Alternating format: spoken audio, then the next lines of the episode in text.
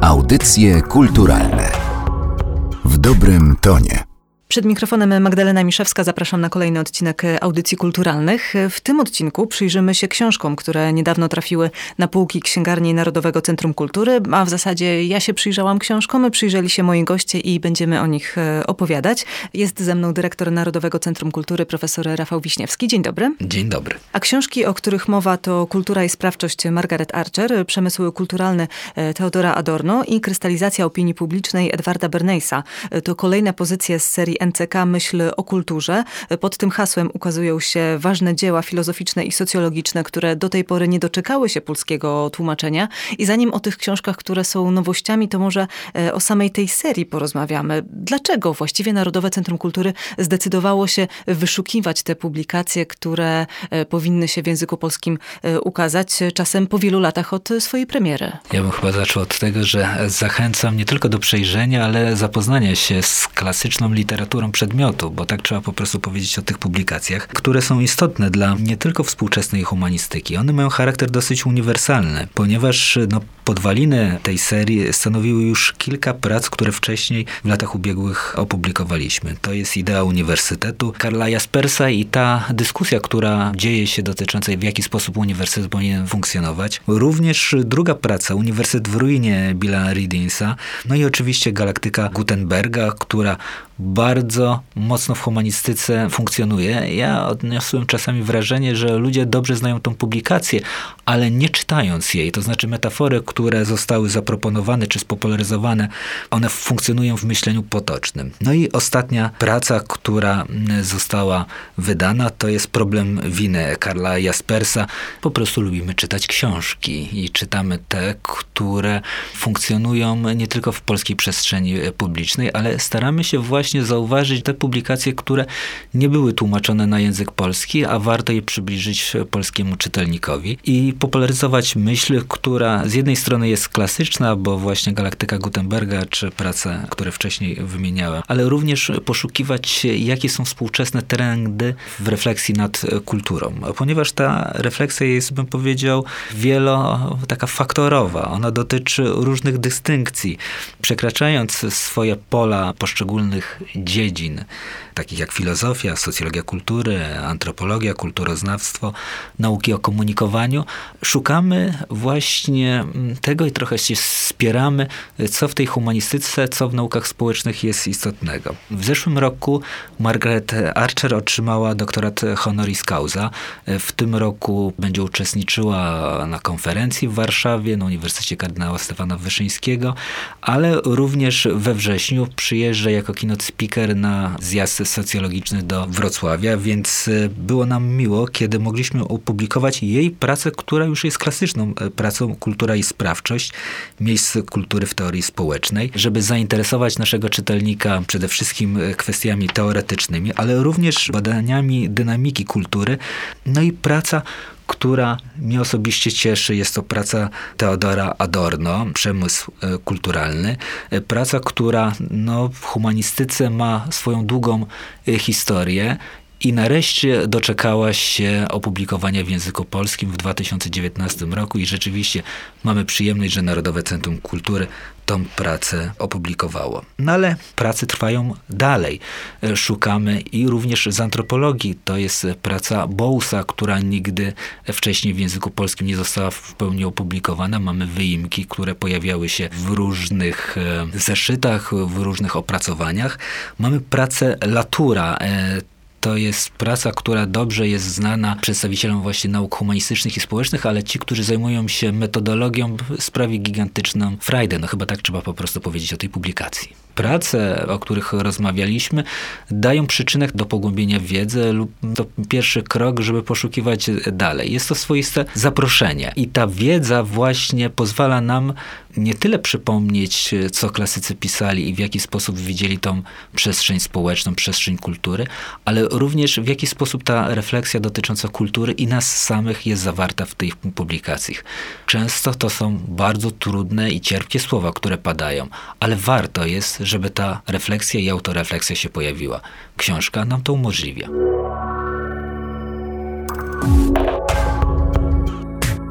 W audycjach kulturalnych rozmawiamy o premierowych wydawnictwach Narodowego Centrum Kultury, książkach, które niedawno ukazały się w serii Myśl o kulturze i kolejną z nich jest e, Krystalizacja opinii publicznej, klasyczne dzieło Edwarda Bernaysa, a ze mną jest redaktor naukowy polskiego wydania, dr Marcin Zarzecki. Dzień dobry. Dzień dobry. Wydaje mi się, że teorie Bernaysa są znane, również w Polsce, mimo tego, że ta książka e, nie była do tej pory e, na nasz język przetłumaczona. I czy w takim razie to, że ona teraz po o 90 kilku latach pojawia się na rynku polskim, właśnie w polskim tłumaczeniu. Czy to coś zmienia? Czy to jest e, na przykład jakiś przyczynek do ponownej e, dyskusji na temat e, public relations? Dlaczego warto do tej książki wrócić? Nie wydaje mi się, żeby ta publikacja zainicjowała dyskusję na public relations. Ona jest trwała i dosyć systematyczna. Natomiast wbrew pozorom Edward Bernays, jego twórczość, koncepcje nie są wcale znane w polskim środowisku praktyków public relations. Mam wręcz wrażenie, że Edward Barnes jest zapomniany. Przypisano mu po prostu tylko i wyłącznie rolę Nestora, ojca public relations, natomiast nikt nie zgłębiał, w jakim wymiarze tym ojcem intelektualnym był. Ciekawe, Edward Barnes nie jest teoretykiem. Edward Barnes w większym stopniu jest człowiekiem, który próbował nam opowiedzieć i próbuje nam opowiedzieć o tym, czym referencyjnie public relations powinien być i dla poszczególnych instytucji, ale także i dla społeczeństwa, bo on w sposób bardzo specyficzny podchodzi do tego zawodu, jako jego propagator. Dla niego to nie jest e, zawód związany tylko i wyłącznie z socjotechniką, z umiejętnością przekonywania kogokolwiek. To nie jest zawód, który jest ściśle związany z inżynierią społeczną. To jest zwulgaryzowany sposób odczytywania i public relations i Edwarda Bernaysa. Dla niego to jest sztuka komunikacji. Sztuka komunikacji z opinią publiczną. Nie w sensie jej kształtowania, nie manipulacji, ale po prostu rozmowy, przedstawiania racji, uzyskiwania efektów, ale efektów, jeszcze raz podkreślam, nie wynikających z instrumentalizacji jednostek, grup społecznych, społeczeństwa, ale bycia sprawcą kontaktu, twórczym sprawcą komunikacji. Już we wstępie do książki pan przestrzega przed tym, żeby właśnie jej nie traktować jako takiego podręcznika dla polityków gwarantującego wynik w wyborach. Tak, to paradoksalnie. Edward Barnes miał wszystkie przymioty ku temu, żeby takim socjotechnikiem się stać. Zresztą z politykami współpracował. Współpracował z wybitnymi politykami, ale także i z potentatami rynku, z Procter Gamble i nie tylko. Pracował także przecież i w komisji Quilla która w czasie I wojny światowej zajmowała się przekonywaniem Amerykanów do zwiększenia wysiłku wojennego. Na swoim koncie ma naprawdę niezwykłe, klasyczne już działania, które były związane z poprawą standardu życia, zdrowia społeczeństwa amerykańskiego, nawet poprawy relacji międzynarodowych. Był bowiem po wojnie ekspertem z zakresu public relations w Komitecie Latynoamerykańskim, a więc jego doświadczenia faktycznie pretendowałyby go ku temu, żeby był jednym z wielkich porównywalnych specjalnych który przedstawia nam poszczególne techniki manipulowania, który jednym tchem powinien być wymieniany ze wszystkimi wybitnymi inżynierami społecznymi, a tutaj tak nie jest. Jego praca jest pozbawiona jakichkolwiek anachronizmów. Jego praca jest wspaniałym opowiadaniem o społeczeństwie jako strukturze podmiotowej, jako strukturze ludzi rozumiejących, nie kalkulujących brutalnie niczym homo economicus w kategoriach swoich korzyści i strat, ale bardziej odczytujących siebie nawzajem w sensie symbolicznym, takim homo symbolicus. Innymi słowy, tym jest doradca public relations w ujęciu Edwarda Louisa Bernaysa. Jest człowiekiem, który dekoduje komunikaty, który wprowadza te komunikaty w przestrzeń publiczną, daje im nowe życie. Oczywiście za tym zawsze stoi pragnienie uzyskania jakiegoś efektu, ale ten efekt nie musi być utylitarystyczny. Proszę zobaczyć, że on, skąd on siostrzeniec Zygmunta Freuda. Właśnie o to też chciałam pytać, czy ta psychoanaliza e, miała wpływ e, na to, w jaki sposób on formułował swoje teorie? Po części tak, dlatego że był z Freudem związany i na zasadzie pokrewieństwa i powinowactwa. Siostra jego ojca, Eliego Bernaysa, czyli właśnie Marta Bernays, była żoną również Zygmunta Freuda. On również czuł się w obowiązku, żeby propagować e, psychoanalizę i dorobek literacki Freuda jeszcze w latach dwudziestych XX wieku. Natomiast e, niemniej odrzucił liberalną strukturę osobowości, wcale nie posiłkował się tymi kategoriami jak id, ego, superego, nie traktował kultury jako źródła cierpień. Bliższy był mu instynktywizm McDougalla, pragmatyzm amerykański, Folker psychologii e, Wilhelma Wundta, czy psychologia laboratoryjna Williama Jamesa. A więc w większym stopniu był psychologiem społecznym, ja bym nawet powiedział, że socjologiem, niż psychoanalitykiem. Ta psychoanalityka nie dominuje tutaj w jego koncepcji. Ona czasami się pojawia jako opis natury ludzkiej, ale chyba w większym stopniu właśnie z Trottera wziął te myśli związane z instynktywizmem stadnym. Taką, dzisiaj byśmy powiedzieli, był bardziej socjobiologiem nawet w pewnych momentach niż psychoanalitykiem. A czy krystalizacja opinii publicznej, książka, o której e, rozmawiamy, to jest taka obowiązkowa pozycja dla każdego doradcy public relations? Jest w ogóle coś takiego jak żelazny zestaw, który powinno się mieć na półce i czy taką książkę właśnie, czy na półce, czy ze sobą w plecaku powinno się znosić, jeżeli się właśnie w tym zawodzie pracuje? Rzecz w tym, że to jest obowiązkowa lektura dla każdego myślącego człowieka, e, który ma świadomość tego, że funkcjonuje w obszarze krzyżowania się różnego wpływów i działań nań intencjonalnie wywieranych. Innymi słowy, to nie jest tylko książka, którą doradca public relations współczesny mógłby wziąć i potraktować jako podręcznik, jeden ze złotych podręczników swojej dyscypliny. Nie. To jest książka, która po pierwsze mówi nam o formowaniu się tejże dyscypliny, ale głównie mówi nam o zmianach społecznych związanych z rozwojem komunikacji jeszcze przed internetem, rzecz jasna, które mają wpływ na kształt tego społeczeństwa i na funkcjonowanie jednostek w społeczeństwie. To jest tak naprawdę wyjaśnienie tego, jakie siły oddziałują na nas w codzienności. Czego możemy się spodziewać jako osoby, które żyją w świecie i w wieku, który nazywany jest wiekiem propagandy, jest nazywany wiekiem wielkich inżynierii społecznych, jest ogólnie określany jako wiek, w którym tych wielorakich wpływów jest tak dużo, że nawet e, neguje się wolność człowieka. A więc to jest bardzo humanistyczna książka dedykowana dla każdego. Dla każdego, kto ma pragnienie samopoznania, kto ma pragnienie refleksyjnego spojrzenia na społeczeństwo, w którym funkcjonuje i na samych siebie. Dziękuję bardzo. Dziękuję uprzejmie.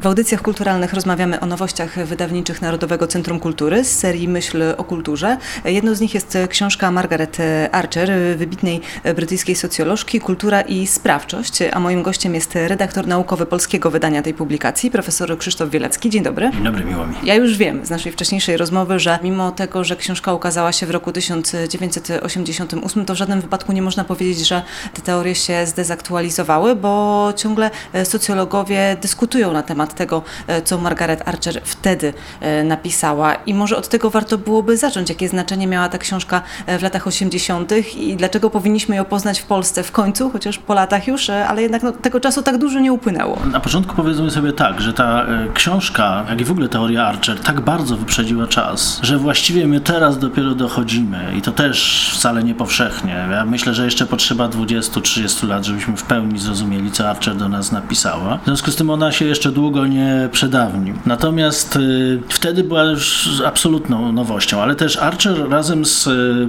takiego hinduskiego pochodzenia brytyjskim filozofem Royem Bashkarem stworzyli właściwie od nowa nową orientację w filozofii i w naukach humanistycznych, w tym społecznych, która się nazywa realizmem krytycznym. Wcześniej w Stanach Zjednoczonych pojawiła się taka orientacja, ale oni odnowili tę orientację i stworzyli ją właściwie od nowa. W 2014 roku umarł Roy Bashkar i właściwie Archer jest jedyną taką taką właśnie posiadaczką kluczy do tego skarbca, prawda, twórczynią żyjącą. Na dodatek, no, ona ciągle to rozwija, znaczy to jest niesłychanie twórczy umysł i nieustannie coś nowego e, wprowadza. W związku z tym też jakby to się nie może przedawnić i w tym sensie. Ale wtedy to było właściwie dla większości umysłów w naukach społecznych, w filozofii, w socjologii, to było właściwie nie do pojęcia. Jedna z wielkich zasług tej książki polega na tym, że ona nadała prawo obywatelstwo kulturze. Wcześniej kultura była często rozumiana jako pewien artefakt, albo ludzie żyjąc sobie tam jakoś te relacje między sobą układają, nadają jakąś formę i to by była ta kultura, albo odwrotnie, kultura jest y, jakąś taką matrycą, takim stemplem, który odciska się na umysłach jak plastelina, prawda? W związku z tym wszyscy jesteśmy jacyś przez ten stempel ukształtowani, czyli no albo właśnie taki imperializm kultury, albo odwrotnie, imperializm jednostki, a kultura jest czym. Ale jeżeli tak się to ujmie, to wielu rzeczy nie rozumiemy. Na przykład nie rozumiemy indywidualnych różnic pomiędzy ludźmi, które są przecież ogromne, bo jeżeli kultura jest jednym takim, taką matrycą, jednym takim stemplem, to dlaczego my jesteśmy tak różni? Prawda? To jednak człowiek jakiś opór stawia, z tego wynika prawda? i jest jakoś podmiotowy. Stąd ta sprawczość, prawda? Z kolei, jeżeli jesteśmy tylko unikalnymi jednostkami, a kultura to jest coś takiego szemrzącego obok, co wytwarzamy w interakcjach, no to ciekawe, czemu do dzisiaj o Sokratesie dyskutujemy. Jakiś czas temu umarł, to już spieszę wyjaśnić, prawda? Więc y, coś jest nie tak. No i Archer to odkryła i odwołując się do myśli Karla Poppera, ujęła kulturę jako tak zwany trzeci świat. Można by powiedzieć, używając jakichś środków bardziej literackich, że kultura jest jak biblioteka, w której leżą książki e, w jakiś sposób uszeregowane według jakiegoś porządku, ale to nie jest porządek życia, który się toczy między ludźmi. To jest porządek biblioteki. I te dwa porządki, porządek życia i porządek biblioteki właśnie są różnymi porządkami. Jeżeli chcemy zrozumieć naprawdę człowieka i społeczeństwo, to trzeba zrozumieć, że kultura nie jest jakimś dodatkiem do człowieka i społeczeństwa, nie jest jakimś właśnie imperium, któremu wszyscy muszą ulec, tylko jest czymś zupełnie osobnym. Czyli kultura ma swoje prawa. Kultura jest czymś osobnym, ma swoją jakby, jak ona mówi, emergencję, czyli siły emergentne, czyli jakby własną ontyczną odrębność. W ten sposób zaczynamy rozumieć, że kultura nie jest kwiatkiem do kożucha na przykład, prawda? Albo my nie jesteśmy kwiatkiem do kultury, tylko że jest czymś, co trzeba studiować i rozumieć osobno. Ale kiedy to zrozumiemy, to wtedy oczywiście musimy też zrozumieć, że ludzie, którzy mają swój porządek społeczny, także emergentny, także osobny, wchodzą w jakieś relacje z tą kulturą. No bo ostatecznie kultura sama się nie tworzy, tylko tworzą ją ludzie. Ale gdy ją wytworzą, to już jest. I staje się czymś, no trochę tak jak nasze dzieci, prawda? My je musimy stworzyć, ale jak są, to już nie są nami. Musimy zrozumieć, że są kimś osobnym. Nie zrozumiemy, to się nie dogadamy z tymi dziećmi. Czyli ona odróżnia coś, co nazywa systemem kulturowym, to jest właśnie ta kultura sama w sobie, od tego, co byśmy mogli nazwać, co ona nazywa systemem społeczno-kulturowym. I tutaj mamy różne akty użycia kultury. Na przykład, żeby uwieść dziewczynę, mogę powiedzieć, jeśli dłoń moja, co tę świętość trzyma, bluźni dotknięciem i dalej Szekspirem pojechać, prawda? Ale ja do czegoś używam tego Szekspira. Ale ten Szekspir istnieje beze mnie. Ja go użyłem tak, a ona może mi odpowiedzieć, mości pielgrzymie, bluźnisz swojej dłoni, prawda, i tak możemy sobie rozmawiać, ale tu Szekspir jest z boku, coś się dzieje między nami. Ludzie używają do różnych celów, na przykład chcą przekonać, że opozycja w stosunku do ich punktu widzenia politycznego jest niemoralna. No to zaczynają do po jakichś pojęć dobra, gdzieś wyciągniętych z filozofii, z literatury, ale to jest y, użycie kultury. Więc to jest pierwsza bardzo ważna rzecz, prawda, że my używamy kultury, ale to nie zmienia istoty tej kultury. Oczywiście jest problem, który ona próbuje, to jest tak zwana morfogeneza i morfostaza, czyli procesy, w wyniku których kultura się wzbogaca, kultura się rozwija przez ludzi, dzięki ludziom, ale równocześnie ludzie się zmieniają dzięki kulturze. Ale to jest ta relacja odrębnych ontycznie rzeczywistości. No i to myślę jest bardzo ważna rzecz. A druga rzecz, którą Archer próbuje sprostować z tych bardzo ważnych, to jest y, takie założenie integracji kulturowej. Znaczy, że jeżeli przyjmuje się taką, ona to nazywa hydrauliczną koncepcją człowieka, prawda? Jest człowiek i kultura go urabia. No to po pierwsze nie możemy zrozumieć takich różnic, jakie pomiędzy nami są, bardzo istotnych, ale po drugie, gdzie jest ta integracja kulturowa? Czy naprawdę żyjemy wszyscy w jednej kulturze? Nie, bo nawet jeżeli żyjemy w jednym mieście, to jedni są takiego wyznania, inni owakiego, inni są w ogóle niewierzący, ci czytają Szekspira, ci w ogóle nie wiedzą, kto to Szekspir i tak dalej, i tak dalej. Krótko mówiąc, jakby z tej skarbnicy kultury, z tego osobnego świata, trzeciego świata, można za paperem powiedzieć, trzeciego świata kultury każdy bierze coś, ale każdy co innego. I każdy używa tak, jak jest mu wygodniej. To jest ta koncepcja człowieka, Archer, e, człowieka, który kieruje się swoimi troskami, jak ona mówi, czyli tym, co go motywuje, tak można by najkrócej powiedzieć. Ale każdy z nas ma specyficzne troski i nawet gdy one się powtarzają, bo niektóre się powtarzają pomiędzy ludźmi, to w różnych proporcjach jakby sobie ustawiamy. Budujemy różne hierarchie.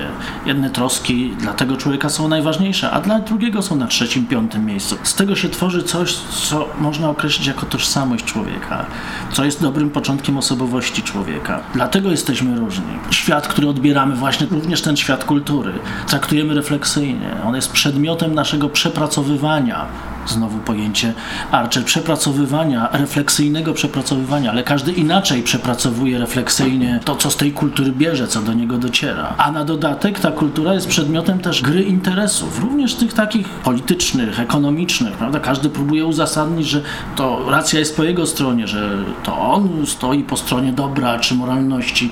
W związku z tym wywijamy tą kulturą, dzielimy tę kulturę. Każdy wyciąga jak królika z cylindra co innego z tej kultury i ten system społeczno-kulturowy nie jest monolitem. Wobec tego założenie, że jest jedna kultura, która się odciska jak jedna pieczęć na wszystkich jest po prostu podwójnie nieprawdziwa. Używamy tej kultury, kierując się swoimi troskami, czyli selektywnie czerpiemy z tej kultury. Tak jak idziemy do biblioteki, prawda? Tam jest księgozbiór skatalogowany według trzech czy czterech porządków i wiadomo, że wszystkie książki na S są na tej półce na przykład, prawda? Ale teraz przychodzą czytelnicy i ten potrzebuje referat do szkoły, ten y, potrzebuje przygotować się do roli, bo jest aktorem, ten jeszcze po prostu chce sobie poczytać do poduszki. Każdy wybiera co innego, a nawet jeżeli wybiorą tę samą książkę, to każdy po co innego czyta tę książkę, co innego z niej rozumie. I Archer powiada tak, jeżeli nie zrozumiemy tego wielkiego zróżnicowania świata, no to nie zrozumiemy ani siebie, ani społeczeństwa, ani kultury. I co ciekawe, chociaż Margaret Archer e, ma związki z polskim środowiskiem socjologicznym, to jej teksty w języku polskim nie ukazywały się. Chyba przed tą książką zdaje się tylko jeden e, został na polski przetłumaczony. Tak, to była książka Human Being, na polski przetłumaczona jako człowieczeństwo, bardzo dobrze zresztą przetłumaczona. To jest druga książka No i to jest druga książka z tak zwanych pierwszych arczerek. Pierwszych, bo są dwie arczerki, czyli trylogie, czyli w sumie sześć książek.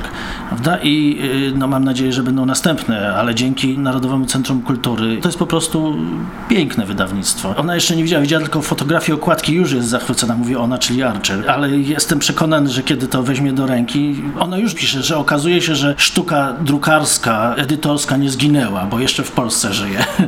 No może nie w całej, ale w Narodowym Centrum Kultury na pewno żyje. Więc to jest piękna książka, ale to jest rzeczywiście druga z tej pierwszej serii Archerek. To jest niesłychanie trudne. Tak jak mówiłem, Archer wyprzedza epokę jeszcze cały czas 20-30 lat. Nie ma się co dziwić wobec tego, że dla większości socjologów, filozofów to jest jeszcze za wcześnie, żeby zrozumieć Archer. Na dodatek ten realizm krytyczny, którego ona jest współtwórczynią, płynie absolutnie pod prąd tym dominującym w jej, ale też w naszych czasach orientacjom filozoficznym, socjologicznym, psychologicznym, się wydaje, że na przykład znaczenie Archer dla psychologii byłoby ogromne, ale psycholodzy w ogóle się nie interesują nią. Nie tylko w Polsce jest z tym kłopot. Wszyscy socjolodzy na świecie wiedzą, kto to jest Archer, ale tych, którzy ją czytali, myślę, jest niewielu, a zrozumieli jeszcze mniej. Jest niesłychanie trudna. Ta kultura i sprawczość to jest książka nieludzko trudna, ale równocześnie Archer pomaga czytać. Ja bym kiedyś zapytał jakiś dziennikarz, zdaje się, czy nie mogłaby pisać łatwiej. Ja ona powiedział, no.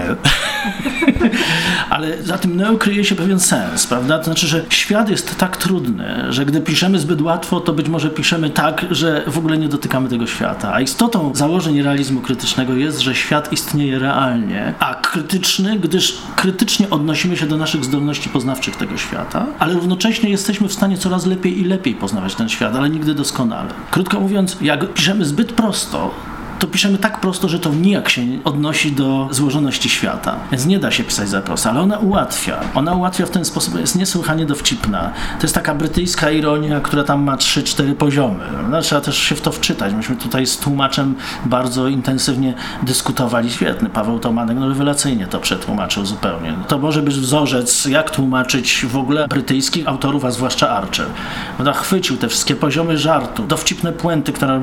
I to jest taki miks trzech języków języków, prawda? Jak już nas zmęczy takim bardzo zawiesistym, filozoficznym tekstem, to coś takiego tam błyśnie śmiesznego, że po prostu człowiek do rozpuku. No oczywiście, jeżeli przebrnął przez to wszystko. No ja się nieustannie śmieję, kiedy czytam Archer, a jeszcze po angielsku to świetnie brzmi, no bo to właśnie angielszczyzna świetnie oddaje. Ale naprawdę polecam przekład y, Pawła Tomanka, bo naprawdę chwycił ten subtelny rodzaj żartu. To jest niesłychanie dowcipna osoba, tak prywatnie. Przy czym właśnie czasem tak tnie, że nie ma śladu, ale przecięte jest.